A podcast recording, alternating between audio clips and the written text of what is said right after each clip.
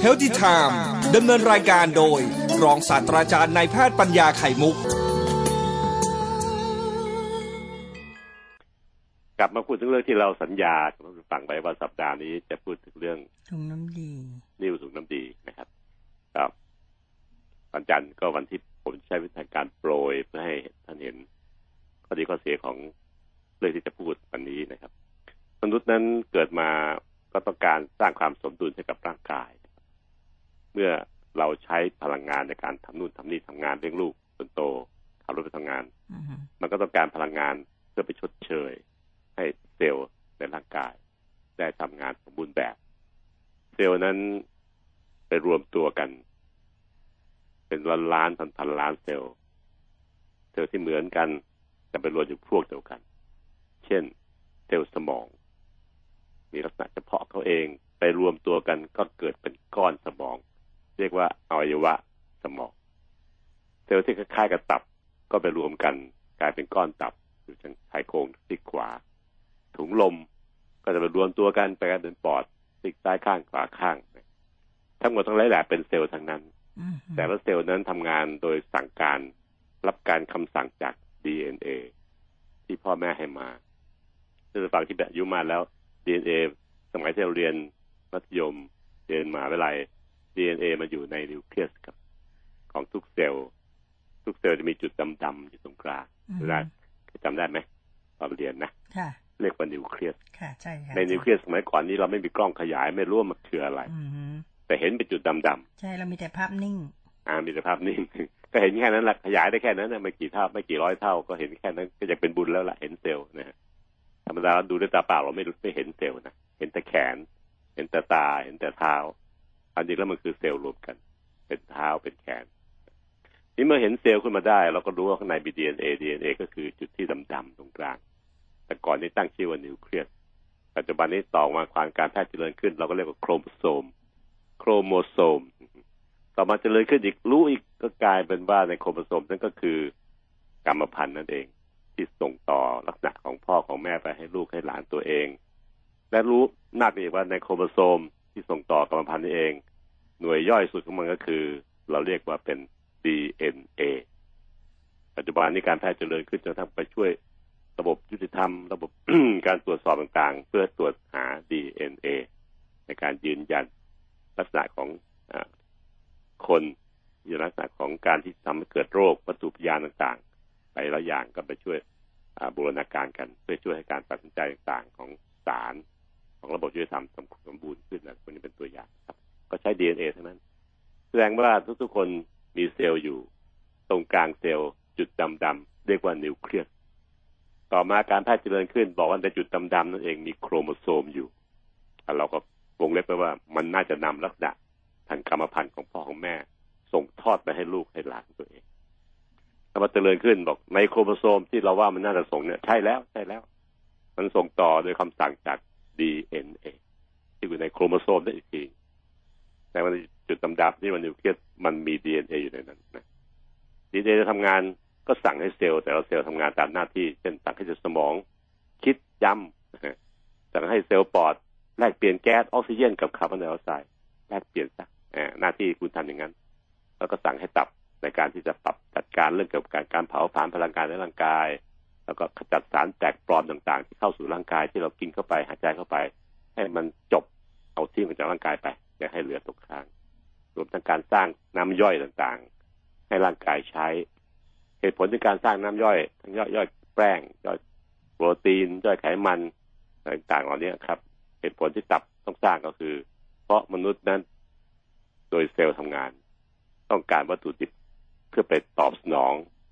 ความต้องการของเซลล์ ไปซ่อมแซมเซลล์ที่สึกหรอไปเมื่อวานนี้คุณนาพูดเมื่อกี้นอนหลับอือฮึสำหรับก็คือกระบวนการที่รอให้นายช่างผู้เชี่ยวชาญนะครับวิศวกรมาซ่อมแซมเซลล์ทีนี้เซลล์สึกหรอไปจะซ่อมแซม มันก็ต้องมีวัตถุดิบนะอย่างเราซ่อมบ้านก็ต้องมีปูน มีกระเบื้อง มี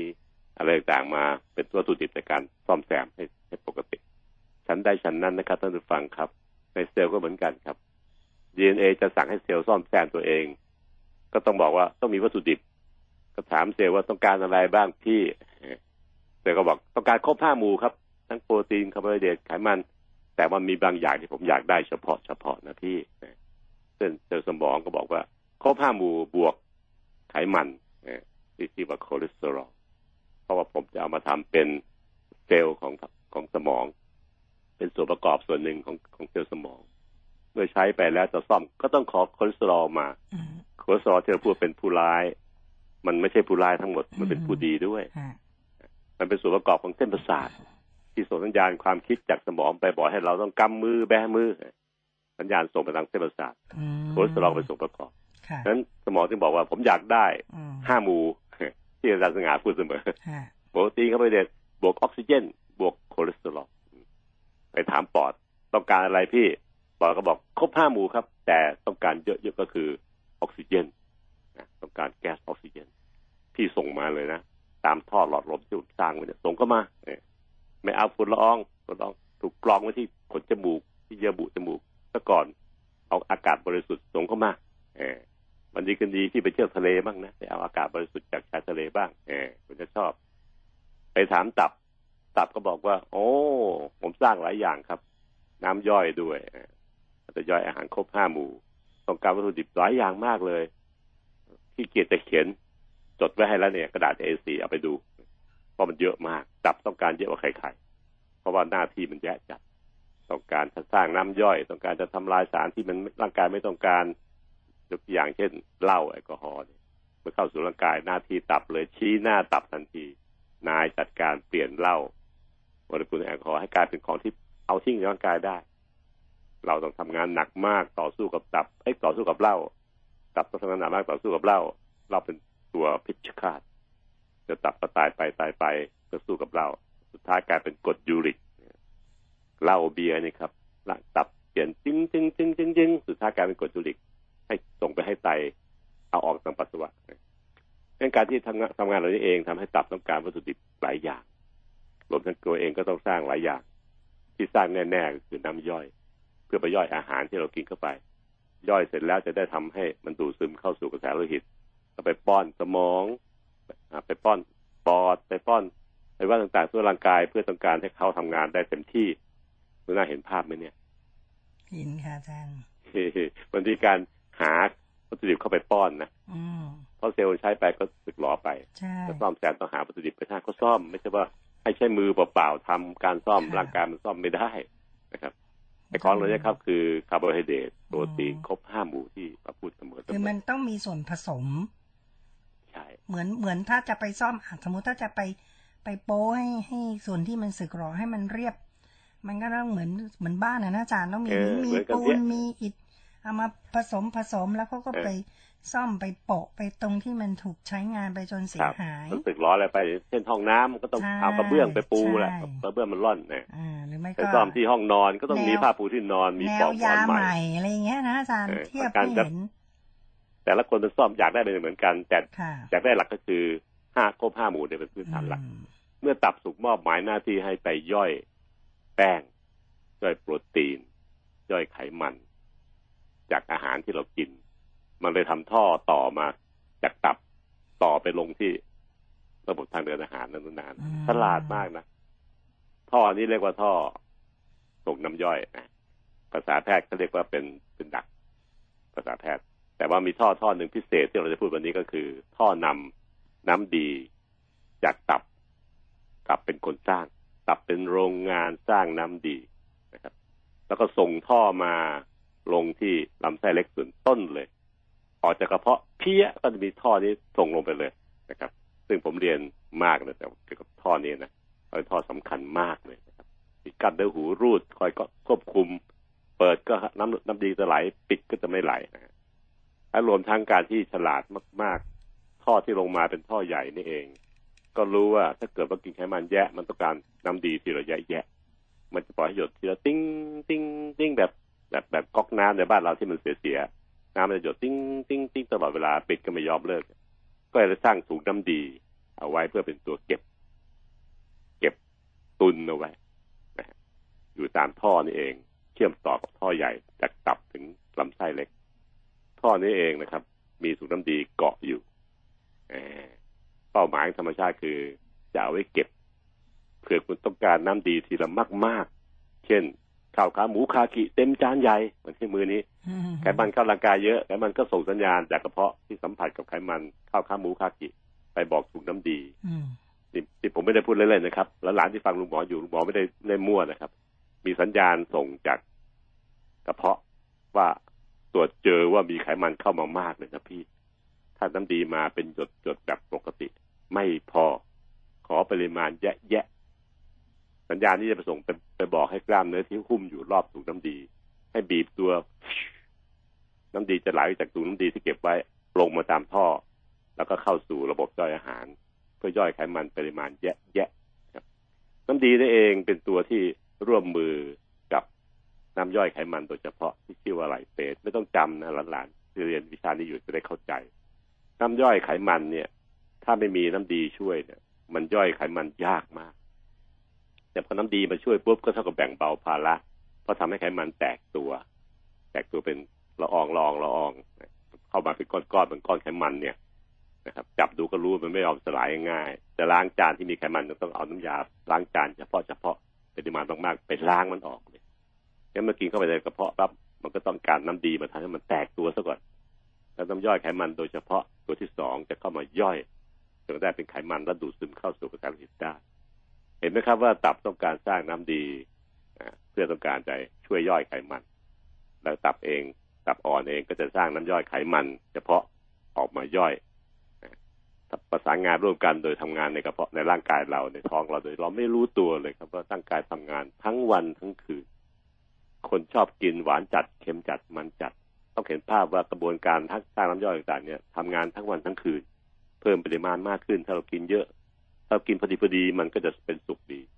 อยู่ดีเราก็ไปงกกินเยอะเกินทำให้มันสร้างได้เยอะต้องสร้างเยอะเพื่อจะมาย่อยไอ้ปริมาณที่เข้าสู่กระเพาะเยอะๆเหล่านี้ ไม่เพียงแต่ไขมัน โปรตีนคาร์โบไฮเดรตก็เหมือนกันครับ ทั้งหลายแหล่นี้เราแล้วแต่ทำให้ตับต้องหนักเหนื่อยเหนื่อยนักหนา เพราะว่าต้องตามใจเจ้าของตามใจปากของเจ้าของกินเข้ามาเยอะก็ต้องย่อยให้มันแหละมันเข้ามาแล้วนี่นาทำไงดีอืมก็ต้องย่อยให้ ทั้งหลายแหล่นี้ครับ คือหน้าที่ของตับ ตับต้องสร้างน้ำดี แล้วก็ต่อท่อจากตับอยู่ชายโครงขวาเนี่ย ต่อเพี้ยลงไปหาลำไส้แล้วก็เป็นท่อที่นำน้ำดีจากตับที่โรงโรงงานสร้างเนี่ยขนส่งผ่านทางระบบท่อ ไปออกที่เปิดปากที่ลำไส้เล็กเพื่อจะย่อยน้ำไขมันที่ลงมาจากกระเพาะนะครับ เห็นไหมครับว่ากระบวนการที่เล่าให้ฟังนี่เอง ให้เห็นภาพว่าน้ำดีมันถูกสร้างโดยตับ แล้วส่งมาตามท่อ ถ้าท่อเหล่านี้ เป็นท่อที่ไม่ตีบไม่ตัน น้ำดีไหลลื่นปื้ดลื่นปื้ดลื่นปื้ดนะฮะก็เหมือนเด็ก ๆ ที่เติบโตขึ้นเป็นหนุ่มเป็นสาวเป็นคนกลางคนที่ไม่มีปัญหาอะไรเลย เราก็ไม่รู้มันเกิดปัญหาเพราะธรรมชาติมันทำงานอัตโนมัติอยู่เบื้องหลัง ปิดทองหลังพระอยู่ในตัวเราเอง เอาละครับ วันดีคืนดี น้ำดีเกิดเข้มข้นจนเกินไป มีคอเลสเตอรอลเข้มข้นเกินไป หรือมีสารที่มาจากเม็ดเลือดแดงก็เรียกว่าบิลิรูบินมากเกินไป เข้มข้นก็จะจับตัวกัน จับที่ไหน ในท่อมันไม่ค่อยจับ มันจับในถุงน้ำดี ในถุงพบอยู่นิ่งๆ เก็บกักไว้ก็อยู่นิ่งๆ เข้มข้นมากก็จับตัวเป็นก้อน เป็นนิ่วขึ้นมา นิ่วเหล่านี้เองครับ ก็จะอยู่ในถุงน้ำดี บางทีมีสามสิบสี่สิบเม็ดผมเคยผ่าตัดไข้เอานิ่วมาลองผ่าดูข้างในพอตัดออกมาแล้วนะครับ ผ่าเพื่อจะดูว่ามีกี่เม็ดกันแน่ เต็มถ้วยนั่นนะเป็นเม็ดเล็กๆอะไรพวกนี้เยอะแยะ นั้นถุงน้ำดีเหล่านี้เองเมื่อมีนิ่วอยู่ในนั้น วันที่ต้องการบีบน้ำดีมาเยอะๆพอบีบน้ำดีออกไปเยอะๆไอ้เม็ดนิ่วมันตามน้ำดีออกไปด้วยนะครับ แต่มันใหญ่กว่ารูท่อนำกระบวนการน้ำดีก็เลยไปอุดตันทำให้เกิดเป็นนิ่วในถุงน้ำดี แล้วก็เกิดโรคแทรกซ้อนจากการที่นิ่วนี้หลุดออกมาจากถุงน้ำดี แล้วไปอุดที่ท่อให้น้ำดีไหลไม่เป็นปกติ เกิดปัญหาขึ้น กระบวนการเหล่านี้เองนะครับ เป็นวงจรที่เกิดเพราะว่าเราเนี่ย ไปเวอร์ ไปอยากดีอยากได้ ไปงกมากเกินไป กินไขมันแยะเกินไปนะครับร่างกายก็จึงกระบวนการนี้เกิดตกผลึกเป็นเม็ดนิ่วแล้วก็เกิดอุดตันจนได้เมื่ออุดตันการติดเชื้อจากลำไส้ลำไส้เรามีเชื้อโรคอยู่แล้วเป็นธรรมดาแล้วใครๆก็รู้นะครับกินเข้าไปสารพัดนะก็จะสวนทางขึ้นมาแล้วเกิดติดเชื้อจนได้นะครับ นิ่วสูบน้ำดีก็จึงเป็นกระบวนการที่ของเราเนี่ยแหละครับ ให้เห็นว่าตับเป็นคนสร้าง สร้างแล้วก็มีท่อส่งลงลำไส้เลยเพื่อไปย่อยไขมันถ้ามันกินเยอะ เก็บไว้ในถุงน้ำดีส่วนหนึ่งเมื่อมีไขมันลงไปเยอะก็จะบีบตัวเพิ่มน้ำดีเข้ามาให้ เพื่อเป็นการอัตโนมัตินะครับก็เกิดเม็ดนิ่วขึ้นเพราะว่าเรากินแยะเกินไปเข้มเกินไปกลับตัวกันเป็นเม็ดนิ่วแล้วก็หลุดออกมาอุดตันจนได้เอาละครับผมก็เห็นแล้ววันอังคารพรุ่งนี้มะรืนนี้กับวันพฤหัส ก็จะพูดถึงนิวสูน้ำดีในเชิงรายละเอียดลงลึก แยกแยะไปจากกิมมิคที่พูดวันนี้ให้นะครับ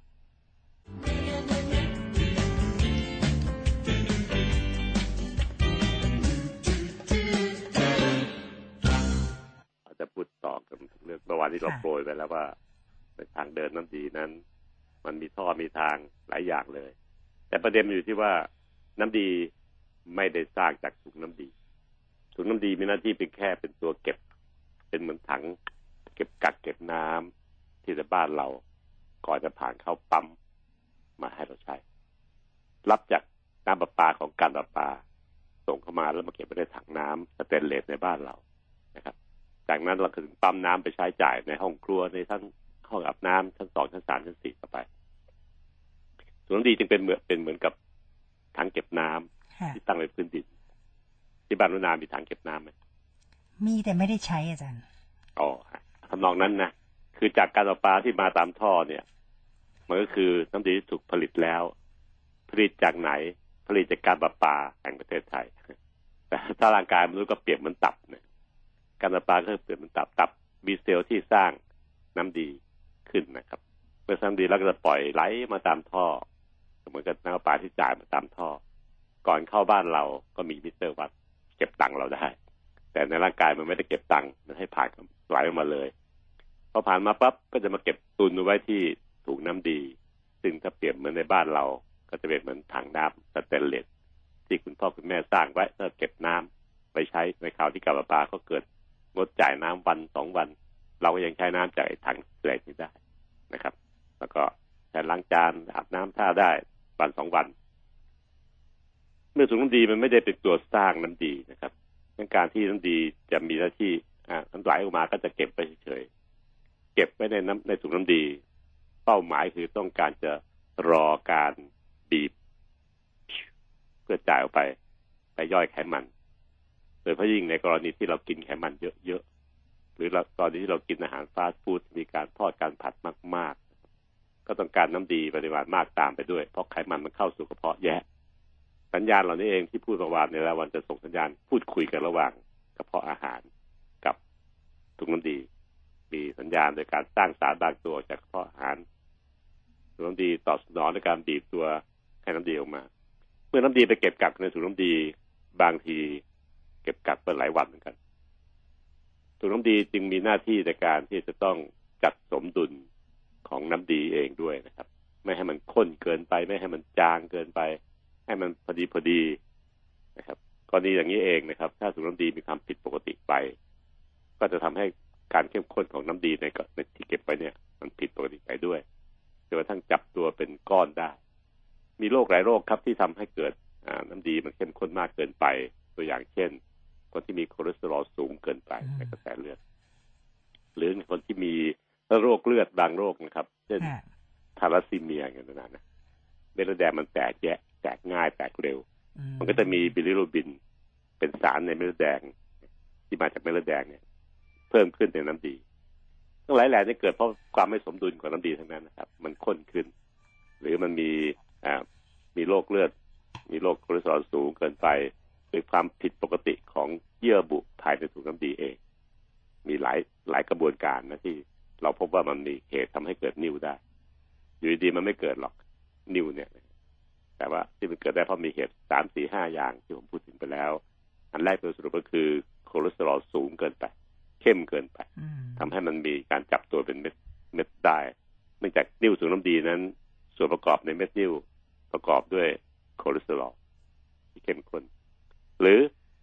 นิ่วถุงน้ำดีอีกแบบหนึ่งก็คือเกิดจากบิลิรูบินก็คือแก่พอๆกับเจ้าของอะนะอาจารย์นะ พอๆกันนะครับพอๆกันอันนี้ก็คือสิ่งที่นะอ่าเรามาเล่าสู่กันฟังค่ะในเชิงพิสดารนะภาคค่ะพิสดารเพราะว่าเล่าอาการคนไข้ในภาคพื้นเอเชียหรือประเทศไทยค่ะต้องเล่าโดยหมอไทยอืมที่มีประสบการณ์รักษามานานอาจารย์ แล้วถ้าครับยิ่งคืออายุมากโอเคละเราอายุมากขึ้นอืมตัวถุงมันก็ต้องก็แก่ไปตามวัยอะพูดง่ายครับมันไม่ค่อยได้ๆแต่เรื่องถ้าเจ้าของร่างกายที่ใช้ชีวิตที่ไม่ปกติ ไม่ว่าจะเรื่องการกินเรื่องการอยู่ ก็มีสิทธิ์ทำให้มันยิ่งแย่ลงใช่ไหมยิ่งแย่ลงใช่อ๋อเพราะว่าสารที่เข้มข้นอยู่ในน้ำดี ที่ไม่สมดุลไม่พอดีค่ะก็จะจับตัวกันได้ง่ายขึ้น ง่ายขึ้นอืมสำหรับมีคอเลสเตอรอลสูงเกินค่ะไปที่บอกแล้ว หรือค่ะในในน้ำดีนั้นมีบิลิรูบิน ซึ่ง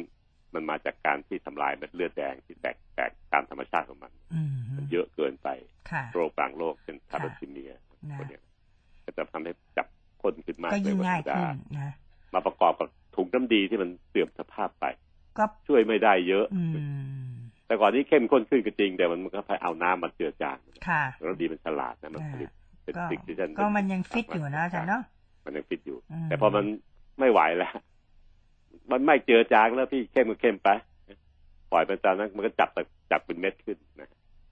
ก็ทำให้เกิดเป็นนิ่วขึ้นได้ อันนี้เห็นไหมครับว่าร่างกายมนุษย์เนี่ยมีการจัดการสมดุลทำงานอยู่เบื้องหลัง ปิดค่ะท้องหลังพระค่ะทุกๆอวัยวะเลย เราไปดูถูกมันไม่ได้นะครับ ว่ามันเป็นคือก็ถูกน้ำดีก็แค่ถูกน้ำดีจะเอาอะไรนักหนาอืมมันแค่มันมันผิดปกติไปก็เกิดเรื่องถึงต้องผ่าตัดค่ะในสมัยก่อนนั้นการผ่าตัดนั้นเกิดแผลใหญ่ขนาดคืบหนึ่งอือฮึชายโครงอือฮึดังนั้นเข้าหาถูกน้ำดีไม่ได้ไม่ได้นะแต่ที่มันดีแล้วมันมีกล้องจะพูดในวันพฤหัสศุกร์ค่ะ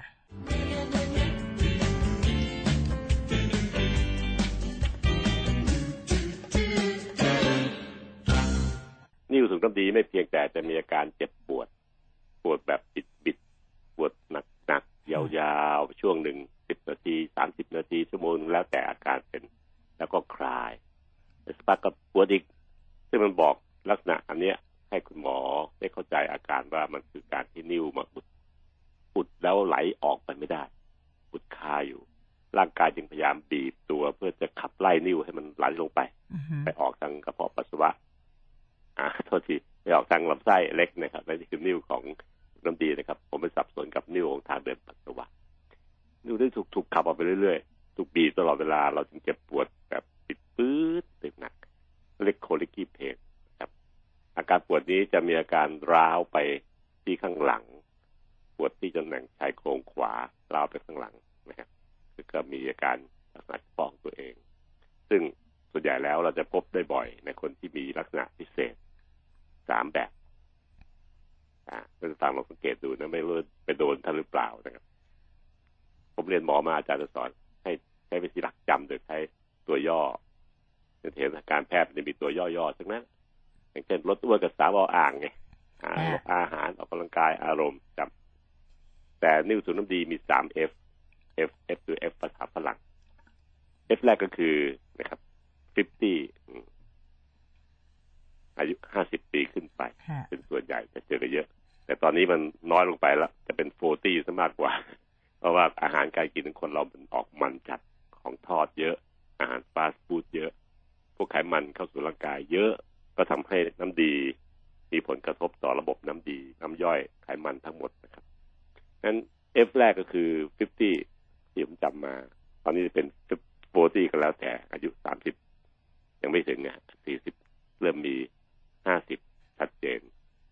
F ที่สองก็คือ female นะครับ female แปลว่าผู้หญิง ผู้หญิงเป็นมากกว่าผู้ชายอันนี้ต้องขยายความนิดนึงอายุ50ขึ้นไป F ที่สอง female ผู้หญิงมากผู้ชายหนูนาโดนอีกแล้วหนูนาเป็นผู้หญิงนะอืมพบบ่อยกับผู้ชายนะครับแล้วที่สามคือ fatty อ้วนท้วมปวบระยะสุดท้ายแสดงกระดันแต่คล้ายๆอย่างนี้แหละครับ คือมีเนื้อมีหนังมากกว่าธรรมดากว่าตอนสาวๆมากนัก ถ้ามีผลทำให้คนในกลุ่มมีสาม F ครบเนี่ย อายุมากกว่าห้าสิบปีขึ้นไป เป็นผู้หญิงมากผู้ชายแล้วก็มีไขมันเยอะเนี่ย มีโอกาสจะเป็นนิ่วในถุงน้ำดีมากกว่าคนอื่น ที่มีรูปร่างอื่นๆนั้นเวลาคุณหมอเขาจะจะฟังอาการแบบนี้แล้ว เราเข้าเข้ากลุ่ม 3F ด้วยเนี่ยทำให้คุณหมอคิดถึงเรื่องของนิ้วสูงน้ำดีมากขึ้น อาการเจ็บปวดที่บอกจะจงนะครับ ปวดบีบบีบเค้นเค้นแถวชายโครง แล้วก็ล้าว ไปข้างหลัง อันนี้เป็นสิ่งที่ควรให้คิดถึง เมื่อเป็นอย่างนี้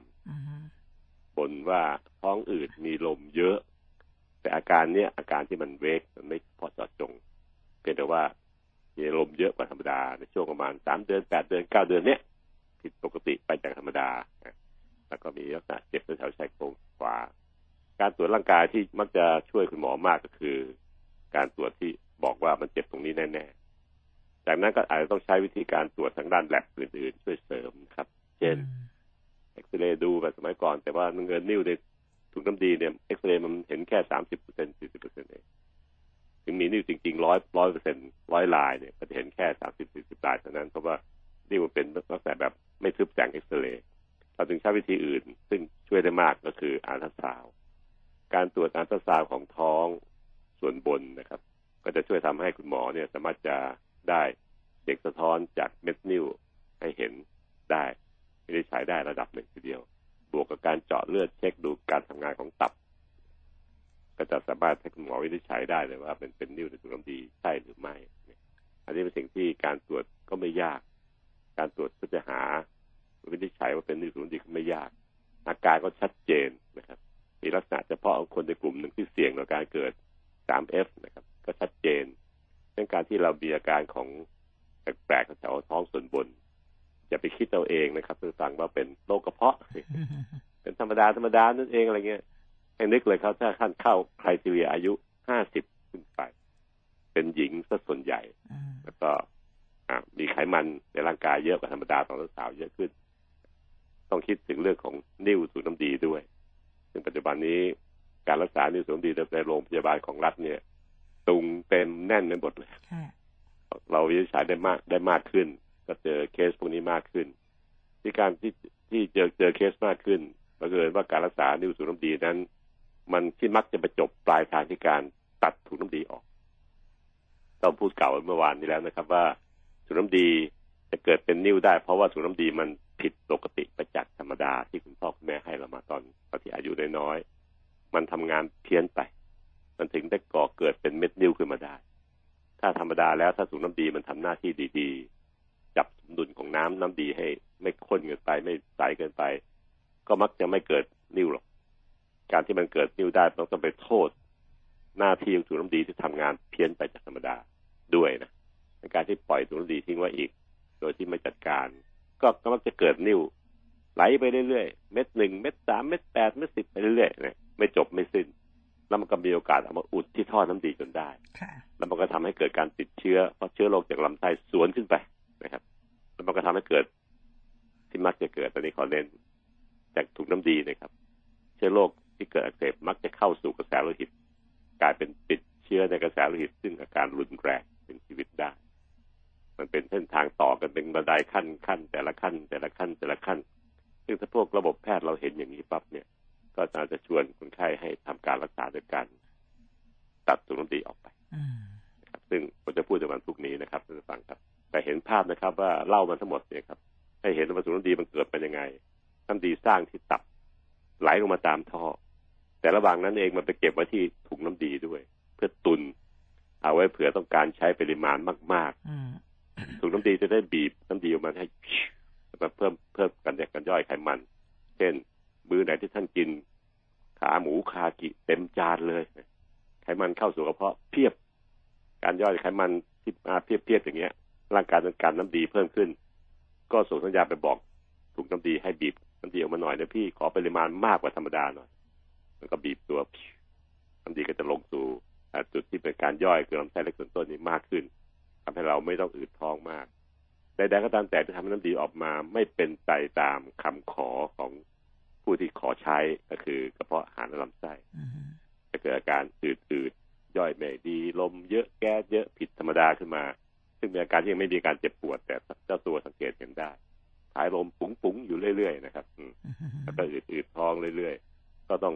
พยายามนึกถึงเรื่องนี้ไปด้วย อย่าประมาทกับมันเพราะว่าเจ้าโรคพวกนี้มันแอบซ่อนอยู่ในร่างกายเราเป็นห้าปีสิบปี กว่าจะแสดงอาการเจ็บปวดให้เห็น ซึ่งอาการเจ็บปวดนั่นเองถือเป็นจุดใกล้ๆจบของเกมดีอืมก็เราต้องไปหาหมอหาคุณหมอคุณหมอก็ตรวจตรวจท้องดูฟังท้องดูส่งอัลตราซาวด์ฮะเจาะเลือดดูการทำงานของตับ แล้วก็วินิจฉัยได้ว่ามันเป็นนิ่วเตถุกน้ำดี ซึ่งถ้าปล่อยให้รออยู่ต่อไป มันจะเป็นเหมือนระเบิดเวลา ไม่รู้จะระเบิดเมื่อไหร่ปุดตันเพี้ยเมื่อไหร่ก็เกิดปัญหาตามมาเป็นขั้นเป็นตอนที่เล่าให้ฟังแล้ว คุณหมอก็เลยออกปากชวนให้เราทำเอาตัวน้ำดีออก ซึ่งปัจจุบันนี้การตัดออกมันง่ายกว่าเก่าเยอะ โดยใช้กล้องช่วยนะครับ แต่มีเงื่อนไขเยอะเลยในการใช้กล้อง ไม่ใช่ทุกคนทุกคนทุกคนจะมาตอนที่เป็นมากเป็นน้อยเป็นกลาง แล้วจะตัดด้วยถุงด้วยกล้องเสมอไป มันเป็นไปไม่ได้ เพราะว่าบางบางอันมันขัดขวางอืมเทคนิคในการใช้กล้องตัดตัวน้ำดี ซึ่งเป็นกล่าวในวันพรุ่งนี้นะครับอย่าอย่าลืมติดตามนะครับวันพฤหัสพรุ่งนี้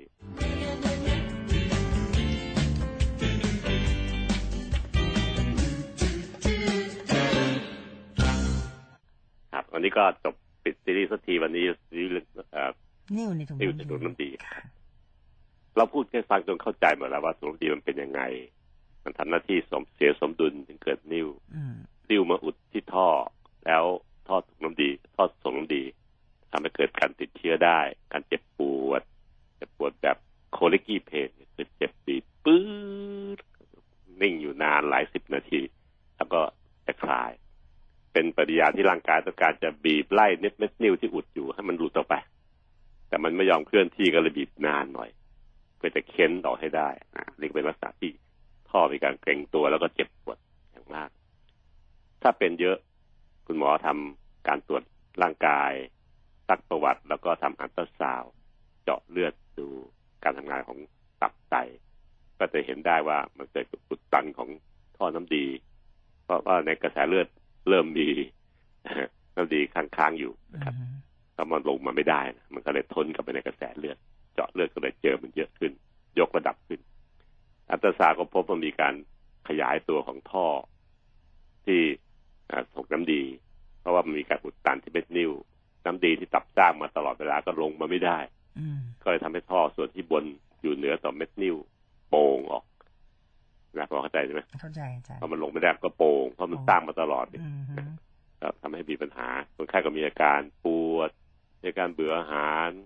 เบื่ออาหารท้องอืดเจ็บปวด ก็แนะนำการรักษาก็โดยการให้ แรก ๆ อาจจะให้ยาเพื่อคลายอาการเจ็บปวดครับ ซึ่งเป็นยาที่จะลดการบีบตัวของพวกท่อน้ำดีต่างๆที่ทำให้เกิดการเจ็บปวด พอดีขึ้นร่างกายคนไข้สมดุลขึ้นก็จะจัดการแนะนำให้มีการผ่าตัดฮะซึ่งการผ่าตัดมีสองรูปแบบรูปแบบแรกคือถ้าเม็ดนิ้วมันอุดตันอยู่ เจ็บปวดมาก ก็ใช้วิธีใส่กล้องเข้าไปทางปากนี่แหละนี่แล้วก็ก้อนนี้มันสามารถจะเลี้ยวซ้ายเลี้ยวขวาได้ก็ไปถึงท่อน้ำดี แล้วก็สอยสวนเข้าไปนะครับไป ควักเอาเม็ดนิ้วออกให้เรียบร้อย อืมต้องควักเม็ดนิ้วออกด้วย ไม่งั้นไปตัดถุงนิ้วอย่างเดียวนะครับน้ำดีก็ไม่ไหลอยู่ดีอืมเพราะท่อมันอุดตันอยู่อันนี้เข้าทางปาก เพราะว่าต้องผ่านไปทางกระเพาะ แล้วก็ไปทางลำไส้เล็ก แล้วก็เข้าไปถึงรูที่มันน้ำน้ำดีมันไหลออกมาแล้วก็ถึงกับปักเม็ดดิ้วออกซะก่อน จากนั้นก็ให้คนไข้ทำผ่าตัดเพื่อตัดถุงดีออกถ้าเกิดเราโอเคนะอืมฮึ แต่ผมก็เชียร์ว่าถ้าเกิดมีเม็ดเม็ดนิ้วอุดครั้งสองครั้งเจ็บปวดเรื่อยๆเนี่ย มันจะมีโอกาสเกิดเรื่อยๆอืมเพราะเม็ดนิ้วมันจะมีเม็ดเดียวนะครับ ในถุงน้ำดีมันส่วนใหญ่มีเป็นสิบสิบเม็ดมันก็มีโอกาสหลุดมาเม็ดหนึ่งเม็ดสองเม็ดสามไปเรื่อยๆอย่างเงี้ยก็จะมีเม็ดหนึ่งที่เราเกิดจังหวะไม่ดีจริงๆมันเกิดติดเชื้อ ก็จะเกิดแย่ลงด้วยก็แนะนำว่าทำผ่าตัดเอานิ้วออกไปเลย โดยใช้กล้องนะครับ กล้องนี้ก็จะเป็นกล้องที่มันที่ปลายกล้องก็จะมี ภาพออกทางจอทีวีให้คุณหมอได้เห็น ว่าปลายกล้องไปถึงไหนแล้วถุงน้ำดีเป็นยังไงบ้างจะตัดต้องทำยังไง แล้วก็อืมมีอันเครื่องมือมีรูเสียบเครื่องมืออีกด้านหนึ่งด้วย เพื่อจะช่วยทำกับสายกล้องได้ฮะการที่เราจะผ่าตัดใช้กล้องเนี่ย คุณหมอต้องใช้เข้าไปสองมือนะครับ ก็เจาะสองรูแล้วก็เจาะรูตรงสะดืออีกรูหนึ่งไปดูที่จะเอาถุงน้ำดีออกมาด้วยใส่กล้องด้วยมทั้งหลายแหล่นี่อยู่บน ผนังหน้าท้องเรานะครับ ไม่ได้เป็นมิดแผลมีดบาดยาวปืดปืดๆแบบที่เข้าใจกันในการผ่าตัด เป็นการเจาะรูขนาดเย็บเข็มเดียวจะให้กล้องสองเข้าไปได้นะครับ ก็ไม่ยุ่งยากระหว่างทำนี่คุณไข้คนไข้จะหลับโดยการให้ยาให้เราหลับ เมื่อถุงถุงดีถูกตัด ก็ธรรมดาแล้วการผ่าตัดเนี่ยครับ การตัดท่อตัดทางต่างเนี่ยเราจะใช้วิธีใช้มือคุณหมอ เป็นคนตัด แล้วก็ผูกปิด แต่การทำผ่าตัดโดยใช้กล้องก็จะใช้คลิปหนีบหนีบไว้อืมตามจุดต่างๆเพราะเราไม่ได้เอามือเข้าไปผูกแนวนิ้วเข้าไปผูกเองแล้วก็เอาถุงน้ำดีออกมา การเอาถุงน้ำดีออกที่รูเล็กๆเหล่านี้มันก็ออกยากหน่อยก็มีการใส่ถุงถุงเฉพาะที่ออกแบบเฉพาะเข้าไป เอาถุงน้ำดีใส่ไว้ในถุงนี้แล้วดึงออกมันจะรูดยาวไปทำให้ขนาดมันเล็กลงออกที่รูเล็ก ๆ ได้ไม่ต้องเปิดตัวอย่างมากนัก ก็เป็นเทคนิคต่างๆนี่ก็แหละนะครับล้วนแล้วแต่เป็นเทคนิคที่พัฒนาขึ้นมานะครับ โดยความร่วมมือของหลายสาขาวิชาแม้กระทั่งคุณหมอก็จะร่วมมือกับวิศวกรกลุ่มที่มาสร้างเครื่องมือแพทย์ เราเรียกวิศวกรสาขานี้ว่าเป็นวิศวกรวิศวกรรมชีวการแพทย์ biomedical engineering ซึ่งเป็นสาขาวิชาที่เจริญรุ่งเรืองมากในวิศวะสาขาปัจจุบันนี้นะนอกจากวิศวะโยธาไฟฟ้าคอมพิวเตอร์อื่นๆที่มีหลายๆอย่างแล้วเนี่ย ก็มีสาขาวิศวกรรมชีวการแพทย์ ซึ่งเปิดสอนในหลายมหาวิทยาลัย เช่น ที่มหิดลที่จุฬาอะไรอย่างนี้เป็นต้นนะครับ แล้วก็มีความเจริญรุ่งเรืองมาก สาขานี้จะช่วยคิดค้นเครื่องมือทางการแพทย์ เพื่อให้คุณหมอทำงานรักษาคนไข้ได้ดีขึ้น วิชาเรียนวิชานี้ก็คือทำให้คนเนี่ย สามารถจะรอดชีวิตได้มากขึ้น สะดวกขึ้นเจ็บปวดน้อยลง เครื่องมือต่างๆที่ทำขึ้นทำขึ้นมาคิดขึ้นมาล้นแล้วแต่ใช้ระบบที่ ด้านวิศวกรรมศาสตร์ทั้งสิ้นมีความรู้ชั้นสูงทางวิศวกรรมแม้กระทั่งหุ่นยนต์ช่วยผ่าตัดค่ะก็ผลิตจากสาขาวิชาวิศวกรรมพวกนี้นะครับ ก็จบปริญญาเหล่านี้ได้เป็นวิศวกรนะครับ จบปริญญาวิศวกรรมศาสตร์ที่ทั้งปริญญาตรีปริญญาโทปริญญาเอกสุ่มขึ้นไปเลย ในต่างประเทศก็มีการสอนมากมายในเมืองไทยก็สอนเจริญรุ่งเรืองมากนะครับอืมอ่าโดยเฉพาะที่ที่ไม่ดนที่สารยาเราก็มีคณะใหญ่คณะนี้ขึ้นมานะครับ เป็นภาควิชาในวิศวกรรมคณะวิศวกรรมศาสตร์ น้องๆหลานๆที่ฟังลุงหมออยู่ ถ้าสนใจก็ลองศึกษาดูในเว็บไซต์นะครับแต่ถ้าเราไม่อยากเป็นหมอแต่เรียนเก่ง ก็สามารถเรียนสาขาวิชาวิศวกรรมชีวการแพทย์ได้อืมก็จะช่วยชีวิตคนไข้ได้ค่ะเช่นเดียวกันกับจะเป็นหมอค่ะแต่ว่าเป็นวิศวกร อันนี้ก็เป็นสิ่งที่อธิบายให้ฟังเดี๋ยวขาดไปเลยนะในการผ่าตัดเอานิ้วออกเนี่ยครับ การผ่าตัดด้วยกล้องที่ผมพูดถึงเล่าให้ฟังเมื่อสักครู่ที่เจาะ เป็นแผลรูเล็ก ๆ เพื่อเสียบกล้องเข้าไปได้ที่หน้าท้องสามรู แล้วก็จะปิดจบแล้วก็เพิ่มอีกหนึ่งรูเพื่อจะเฝ้าระวังว่าในท้องเรียบร้อยดีนะ ไม่มีเลือดไหลออกมาอีกอะไรเงี้ยนะครับ ก็จะทำให้อ่าคนไข้ถูกปิดแผลเล็กๆสี่อันตอนพักโรงพยาบาลสักคืนหนึ่งเพื่อเฝ้าดูว่าลำไส้มันกลับทำงานดีนะ ไม่มีปัญหาแทรกซ้อนใดๆทั้งสิ้น แต่วันรุ่งขึ้นถ้าเราแข็งแรงดี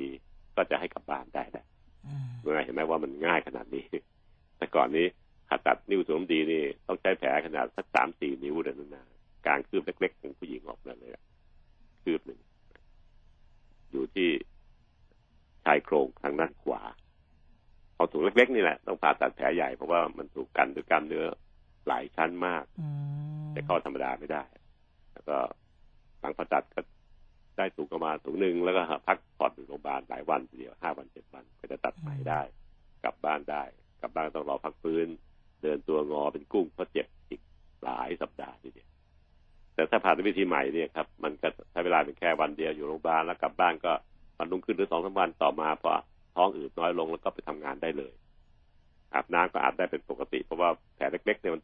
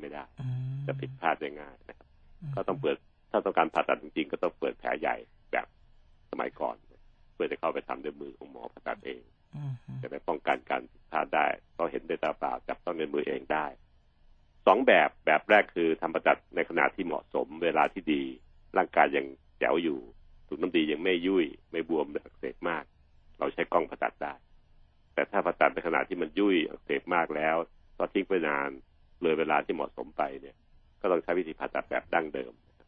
เปิดแผลให้เห็นแล้วหมอใช้มือเลยผ่าตัดให้เลย อันนี้ก็เป็นสิ่งที่ต้องเลือกเอา คุณหมอถึงได้ชิงชวนคนไข้ เมื่อวินิจฉัยแน่นอนว่าเป็นนิ้วอุดถุงน้ำดีแน่ไม่นิ้วถุงน้ำดีอุดแน่ก็ชวนให้ผ่าตัดเอาถุงนี้ออกเลยนะครับ เพื่อจะได้ไม่ต้องมีโอกาสจะเป็นเสี่ยงต่อการที่จะเกิดการอักเสบขนาดที่มากกว่าปกติ จนกระทั่งถึงขั้นที่เราไม่สามารถจะทำผ่าตัดด้วยวิธีการใช้กล้องผ่าตัดได้ มันเลยไปละเออต้องใช้มือหมอผ่าตัดเปิดแผลกว้างนั้นท่านผู้ฟังก็จะได้ตัดสินใจอันนี้เป็นสิทธิของแต่ละท่านนะครับ เพราะว่าตัวของท่านเองท่านต้องตัดสินใจเองได้ด้วยหมออธิบายให้ฟัง แต่ผมถือโอกาสอธิบายอันนี้ให้ฟังผ่านทางอากาศเลยอืมเพราะว่าเคสพวกนี้มันเจอบ่อยเพื่อฟังจะได้มีพื้นฐานความคิดในลักษณะของสัมมาทิฏฐิ คือมีความเห็นถูกต้องตามวิชาการหลักวิชาการทางการแพทย์เอาไว้ก่อนล่วงหน้านะครับเมื่อถึงเวลาท่านหรือญาติพี่น้อง เจ็บป่วยด้วยโรคแบบนี้ จะได้นึกได้ ที่ผมเล่าให้ฟังถึงวิธีคิดความเห็นที่ถูกต้องว่าต้องเลือกเวลาที่เหมาะสมด้วยนะครับ คือไปดื้อดื้อดึงดึงดึงดันไปต่อไปเสียต่อไปอีกสามวันห้าวันมันเกิดอักเสบอ่าบวมแดงมาก จะให้คุณหมอทำผ่าตัดด้วยวิธีใช้กล้องคุณหมอก็ทำให้ไม่ได้นะอืมเพราะว่ามัน มันผิดหลักการทางการแพทย์อืมแล้วก็ทำให้มีเราต้องโดนผ่าตัดแผลใหญ่จนได้ สุดท้ายแล้วก็คือนิ้วสูงน้ำที่สูงน้ำดีเนะครับ มันไม่มีเม็ดเดียวหรอกครับ เม็ดนี้อุด ถ้าหลุดไปได้โชคดี เม็ดสองมันก็จะถือโอกาสอุดอีกกี่เดือนกี่ปี ก็จะอุดได้อีก เม็ดสามเม็ดสี่ก็จะอุดซ้ำอยู่เงี้ยครับวนเวียนทั้งชีวิตเรา ไม่จบไม่สิ้น อันนี้ก็เป็นสิ่งที่เป็นปัญหามากอืมโดยสรุปก็คือเอ่อ การผ่าตัดรักษาโรคนิ้วสูงน้ำดีนั้นค่ะถ้ามีการอุดตันอยู่แล้วก็ คุณหมอต้องเข้าไปเอาเม็ดนิ้วออกก่อนอืมโดยเข้าเอากล้องเข้าทางปากครั้งที่หนึ่งแล้วก็ย้อนใส่ท่อเข้าไปในในรูเปิดของน้ำดีนะครับแล้วไปควักเอาเม็ดนิ้วออกจนได้ ออกซะก่อน เพื่อให้น้ำดีมันไหลลงมาได้ ไม่อุดตันแล้วก็เข้าไปอีกทีเพื่อทางทางท้องนะครับ ไปตัดส่วนน้ำดีออกค่ะแต่ถ้าเกิดไม่มีการอุดตัน ที่ท่อเลยพิสูจน์ได้จากการแพทย์ทางอัตราซาวด์ทางวิธีการตรวจอะไรหลายอย่าง อันนี้ก็ไม่ต้องเข้าไปเอาถุงเม็ดนิ้วออกเลยอันดับแรกแค่ตัดเฉยๆก็จบนะครับนั่นก็เราจะเห็นได้ว่ามันมีการตรวจรักษาเฉพาะเจาะจงฟังแล้วถ้ายังไม่เข้าใจไม่เป็นไรนะครับ แต่ว่าจับประเด็นที่ผมพูดให้ได้ว่า คุณหมอเขาจะรู้ดีว่ามันมีเม็ดนิ้วอุดหรือไม่มีคือน้ำดีอักเสบใช่มากน้อยแค่ไหน ซึ่งเราคิดเองไม่ได้อันเนี้ย มมันต้องการความรู้ทางการแพทย์สมัยใหม่ ค่ะ แล้วก็ตัดสินใจตามตามที่คุณหมอแนะนำดีกว่า นะ สรุปอย่าปล่อยทิ้งไว้ ถ้ารู้ว่าเป็นถูกไหมคะอาจารย์ ครับเพราะบางทีมันเวลามันหายเจ็บแล้วไม่ยอมผ่านะใช่ บางคนพอหายเจ็บเออดีขึ้นละไม่เอเป็อนไรเอาละละดีแล้วอะไรเงี้ยอ่าแต่เรามองไม่เห็นว่าขั้นตอนจริงๆข้างในมันมีอะไร มันกำลังแบทำซ่อะไรอยู่เอออย่าทิ้งเลยนะคะ ถ้าถ้าถ้าจังหวะที่หายเจ็บอะหนูว่ามันเป็นจังหวะที่ดีนะ ที่แล้วเราร่างจะกายเราแข็งแรงด้วยเนี่ยใช่เขาตัดจะไม่มีโรคแทรกซ้อนถูกค่ะนะเราต้องปรับวิธีคิดใหม่อะค่ะ คือบางคนครับเออ ดีขึ้นละไม่เป็นละไม่เจ็บละเดี๋ยวพอเจ็บใหม่เอาอีกละแต่ไอ้ช่วงนั้นแต่ก็กี่เดือนมันมาอีกเนี่ยมันมาแล้วกันที่สุดโทรมเลยนะเออจังหวะนั้นอาจจะไม่เหมาะกับการไปผ่าละผ่าผ่าไม่ได้เพราะเครื่องมือมันเข้าไปทำไม่ได้มันเนื้ออืมเนื้อข้างในมันมันบวมยุ่ยอยู่นะอือฮึกล้องมันเข้าไปหาไม่ถึงเข้าไปค่ะถึงจุดที่จะผ่าตัดไม่ได้นะถ้าทำก็จะเนื้อมันยุ่ยก็จะตัดขาดไม่ได้ดี เท่าที่เท่าที่ เราทำได้ค่ะในขณะที่อาการยังดีอยู่ก็รวมทั้งสภาพของร่างกายเราก็ก็จะไม่พร้อมด้วยเมื่อถึงการติดเชื้อแล้วใช่นะครับเนาะเราว่าเชื้อพวกนี้ถ้าติดเชื้อแล้วไม่มีการรักษามันจะเข้าสู่กระแสโลหิต เป็นเหตุของการเสียชีวิตได้อย่างมาก จากการติดเชื้อในกระแสโลหิตค่ะก็อันนี้ก็ฝากสิ่งที่มันถ้าใครที่ไล่ตามเป็นขั้นเป็นขั้นเข้าไป ซึ่งพวกหมอเขาจะเห็นเขาจะรู้เขาเรียนมานะก็ฝากด้วยค่ะ ถ้าถ้ามีอะไรที่มันเป็นสัญญาณเตือนแล้วยิ่งถ้ารู้แล้วว่าเป็นเนี่ย แต่เธอไปจัดการกับร่างกายให้แข็งแรงนะคะอ้าวอย่างเมื่อสักสองสามอาทิตย์ที่แล้วก็มีคนที่ถามมาค่ะน้องๆที่ถามมาว่าคุณหมอชวนผ่าตัดดิวสมดี สมควรผ่าไหมคะเออผมจำได้นะฮะอันนี้ก็เป็นคำตอบที่ตอบให้น้องด้วยนะครับค่ะแล้วก็บอกท่านผู้ฟังท่านอื่นเป็นภาพรวมด้วยอืมนั้นผมก็เลยทำพยายามทำรายการนี้ให้มันมองเวลาตอบเนี่ยจะตอบเป็นภาพรวมให้อันเริ่มต้นก่อนนะครับ ให้ทุกคนที่ไม่ได้เป็นก็เข้าใจ เพื่อมีความคิดที่ถูกต้องก็เรียกว่าสัมมาทิฏฐิไปก่อนอืมแล้วก็เจาะไปตอบน้องเฉพาะที่ถามมานะคะอันนี้ก็เป็นการตอบภาพรวมให้โดยใช้สามวันนะการในการพุทธหัสนะค่ะแล้วก็เจาะตอบว่าถ้าคุณหมอออกปากว่าควรจะตัดส่วนนี้ทิ้งนะครับอะไรเงี้ย ก็ให้ความสนใจแล้วก็ลองทำตามที่คุณหมอแนะนำถ้าไม่ผ่าเก็บไว้ได้ไหมอืมเออก็อย่างที่อาจารย์หมบาองทีบอบางทีกหมอบางคนเขาก็ พูดพูดน้อยอะหนูนะฮะอันนี้เขาเข้าใจว่าแต่แต่ละคนมีลักษณะบุคลิกคนละแบบกันนะค่ะแล้วถ้าเขาก็จะไม่อธิบายให้มันเห็นภาพจะแจ้งอย่างที่เราพูดถึง แต่คนจริงแล้วในใจเขาเนี่ยหวังดีต่อคนไข้ทุกคน ใช่ ถ้าเกิดถามว่าเก็บไว้เก็บไว้ดีไหมคะยังไม่เป็นก็แล้วแต่ละกัน มันเป็นคการรับตัแต่ดสินใจให้เข้าใจตรงนี้ไปก่อนขเป็นคพื้นฐานไข้จะได้อธิบายใช่กับคุณหมอที่ท่านไปตรวจเนี่ยได้ง่ายขึ้น เฮลติไทม์ดำเนินรายการโดย รองศาสตราจารย์นายแพทย์ปัญญาไข่มุก